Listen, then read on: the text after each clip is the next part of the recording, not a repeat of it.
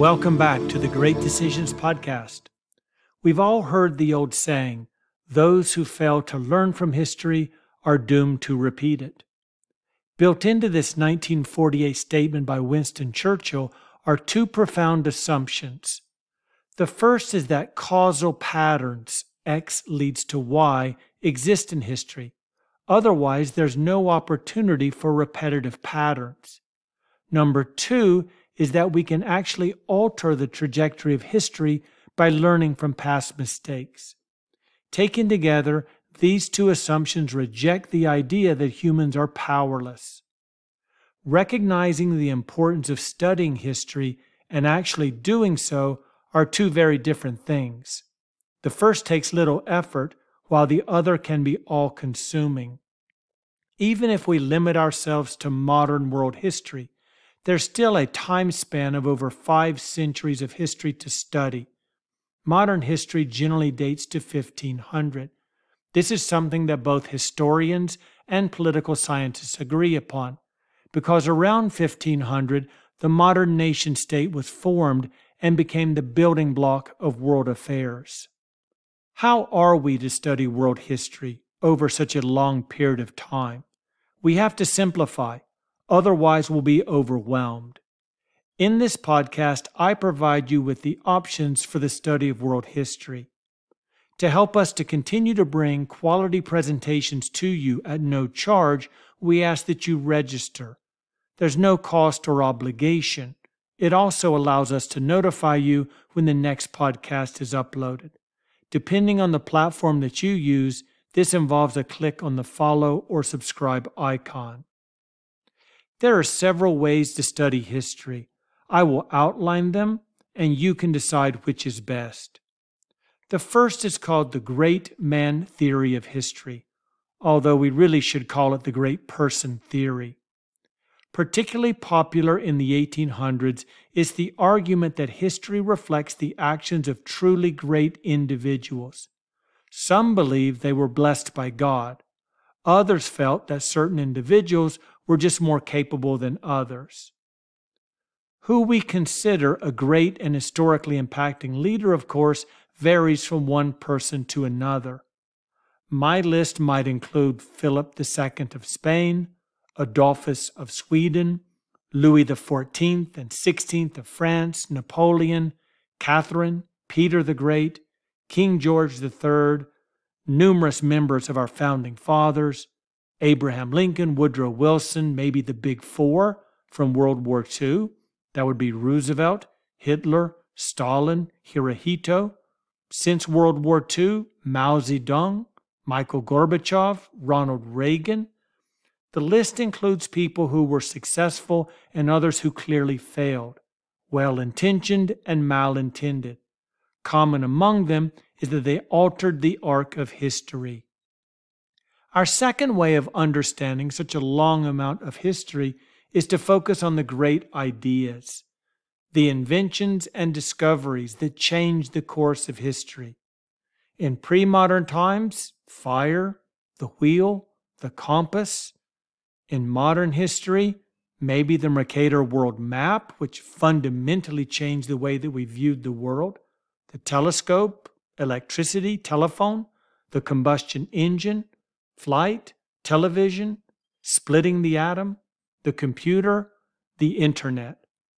As we look forward, perhaps the most dominant invention will be AI, the ability to use computers to think on behalf of human beings. Our third option for understanding history is to focus on religion and ethnicity. This is a very popular theory today. It's called the Clash of Civilizations. Samuel Huntington wrote a book by that name, and it became extremely popular, in, in part because it's very easy to understand, and on the surface, it makes a lot of sense. People from different ethnicities and religions don't get along with one another, and therefore the fault lines in world politics are found when one civilization touches upon another. There are many different civilizations depending on how we define them. There's the Western civilization of Western Europe, North America, parts of the Pacific.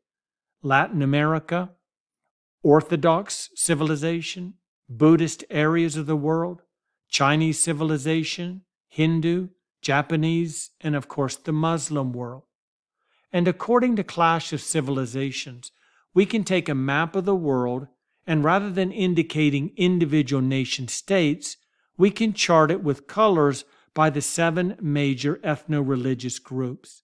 And anywhere that we see one color touching upon another, we should expect conflict.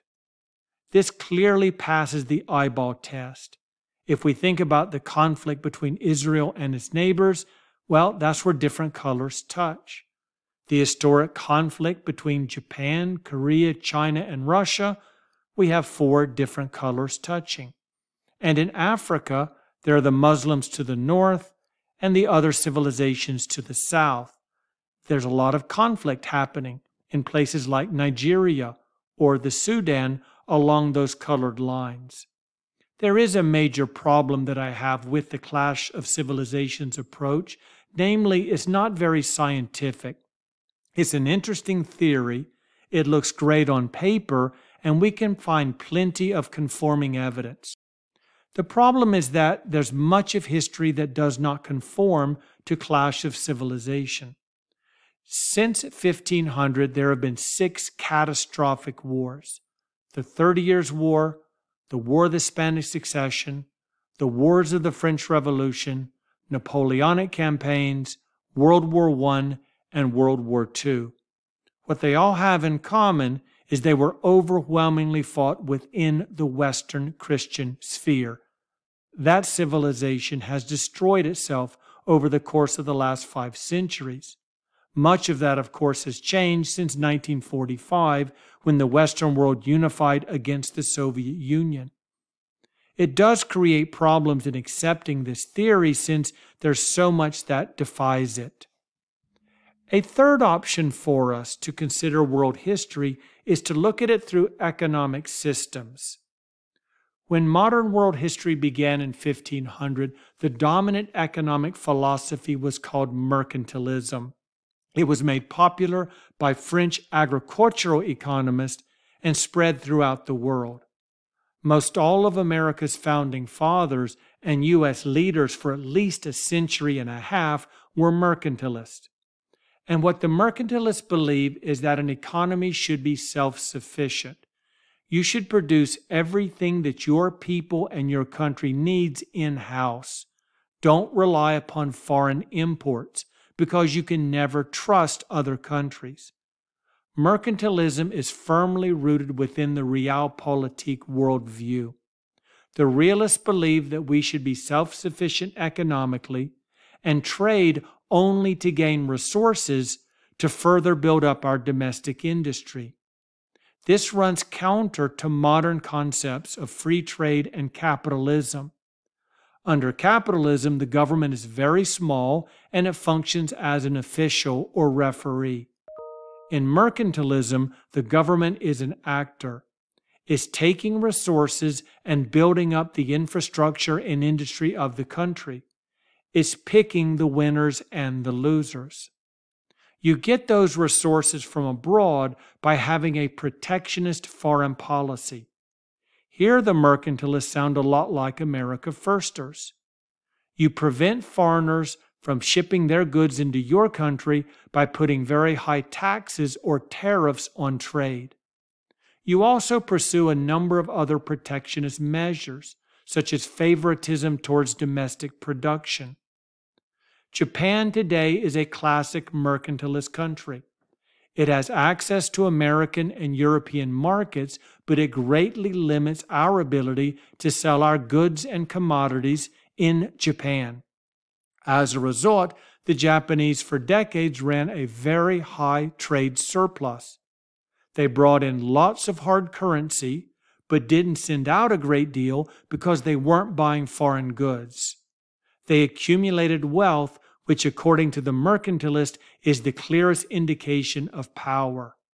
A nation that has a very high surplus of funds is a secure and powerful nation. On the other hand, a nation that runs up a high debt is a weak and insecure nation. According to the mercantilist, If we take a picture of the world today, the United States is the weakest, most insecure country because of our $32 trillion national debt. Mercantilism is highly problematic, however, because it leads countries to compete economically in a way that is not peaceful. Japan is a country that cannot produce its own food. Only 2% of its territory is arable, and it has very few important natural resources like gold, silver, oil, zinc, among many others. Before 1945, Japan solved its problem of resources by invading its neighbors, capturing territories in East and Southeast Asia in order to acquire their rubber, their oil, their gas, and their resources. This leads, of course, to high levels of conflict.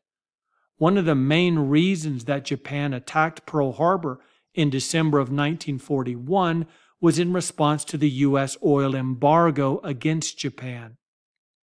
Mercantilism dominated world politics from 1500 until the end of World War II. And then something very important happened. The United States became the dominant power, and we issued into the world a rule that nations must trade freely. Capitalism was the new economic system, and free trade was its cornerstone. Not all countries followed. Japan and China the Soviet Union are obvious examples. But much of the world did adopt the capitalist mindset and promoted free trade. So from 1500 until 1945, the world's economy did not grow very much, and wars among nations were extremely common, including a lot of world wars. Since 1945, with the promotion of free trade and capitalism, the world has been relatively peaceful. Compared to the preceding four and a half centuries, the post World War II era was amazingly prosperous, stable, and peaceful. This is in large due because of American leadership and our promotion of capitalism. Looking at the world today, we understand it because of the rise of capitalism and the promotion of free trade. All things, of course, do come to an end. We are today seeing the decline of capitalism. American support for free trade has been on the decline for 30 years. I spoke in the previous podcast about America First. Patrick Buchanan, through Donald Trump, among many others, they question free trade, saying it's not fair at all. So, what we're seeing in Western Europe and North America is a reduction of commitment to free trade and a promotion of a more mixed economy, where the government plays a stronger role and where society is not nearly as free as it would be under capitalism to pursue economic success. Our final strategy for understanding history is the one that I adopt. I've said to you before that the mission of the Foreign Policy Association is not to tell you what to think, what to conclude, or who to support, but that does not bar me from telling you what I think, who I support, what I think should happen in foreign policy. My approach to world history and understanding it is through a classic realpolitik approach, a focus on the major powers of the world. I do diverge a bit from most realists, however, in that I am an international lawyer by training, I take what is called a structural legalistic approach to world affairs. I look at the distribution of power at any time among the great powers, and then I focus on the legal regimes that they implement as they lead the system or their particular portion of it. So the United States was dominant in 1945. It introduced international rules of capitalism, free trade, non intervention, and respect for human rights. In 1815, the British were the dominant force in world politics. They had very different rules to govern the international system. And as we go back in time, we can take a snapshot of the world, look at the distribution of power, and then focus on the rules that those leading states implemented to organize, to order, and stabilize the world.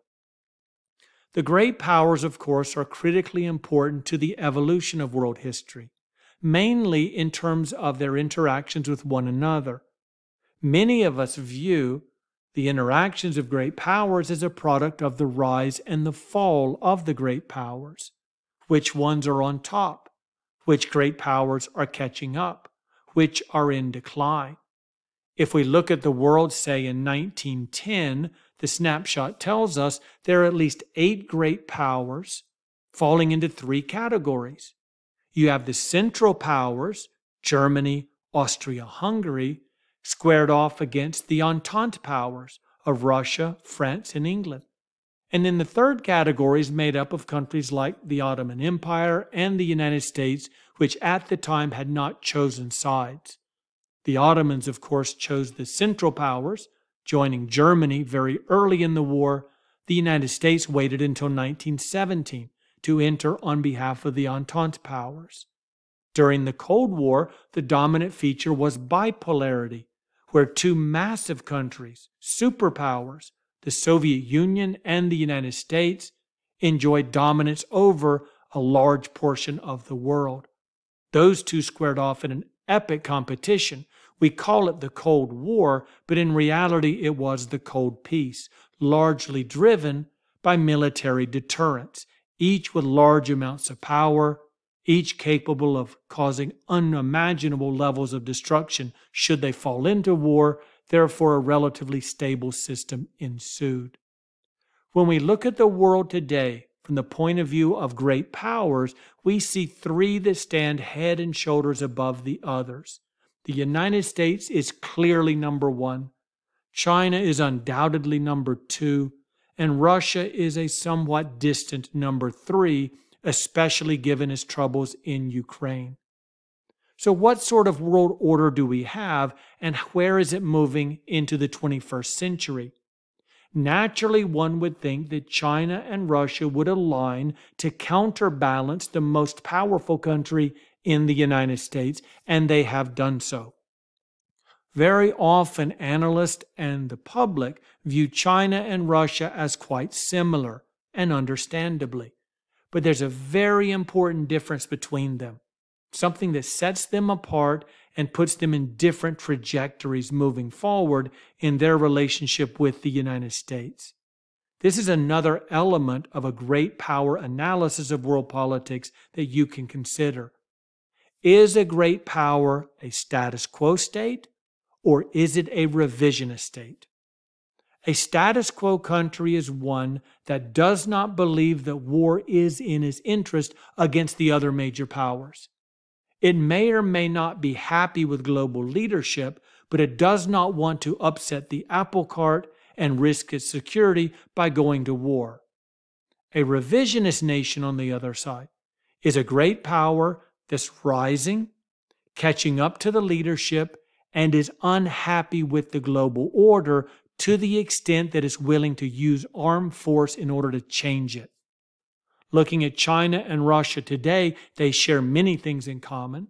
They're large, they're powerful, they're influential, they have a global footprint, they are historically important, but where they are different is that Russia is the revisionist, willing to wage wars of conquest, directly challenging American global leadership and the rules that it wrote in 1945, while China is a status quo power. There's not a lot in the DNA of China historically to indicate that it goes out and conquers neighboring countries. Part of this is simple arrogance. China has always believed that it's the center of the world. It is, after all, the Middle Kingdom. It doesn't need to conquer other countries. Other countries can look to it as a role model. That's the Chinese perspective.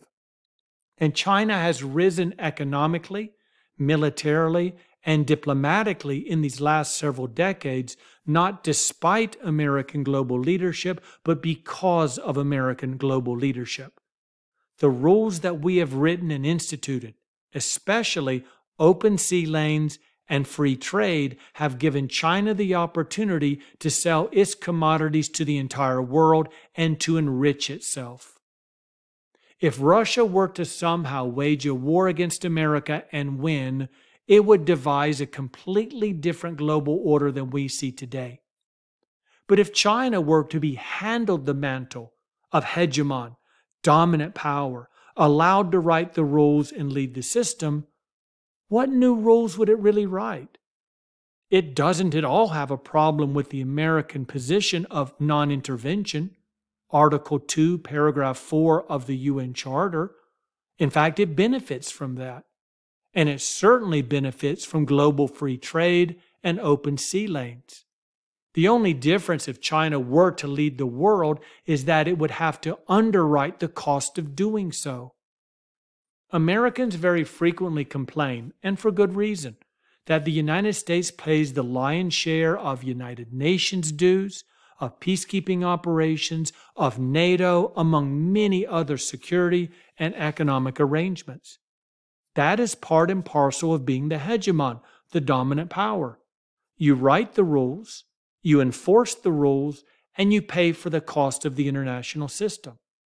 China, if it were to become the dominant power, would suddenly take on the responsibility of underwriting the cost of managing the global system. It just doesn't make rational sense. So, as we look at the 21st century unfolding from the perspective of a great power analysis, we see continuing conflict between the United States and Russia a continuing weakening of the alliance between China and Russia, and a relatively stable relationship between the two dominant powers, the People's Republic of China and the United States. As I began this podcast, I noted those who do not study history, do not learn from history, are doomed to repeat it. What I can say is that the United States and China are not guaranteed a stable relationship moving forward. These countries can make significant mistakes that lead us into conflict over the Taiwan Straits, the island itself, China's presence around the world, the growth of China, and its approach of the United States in many power indicators.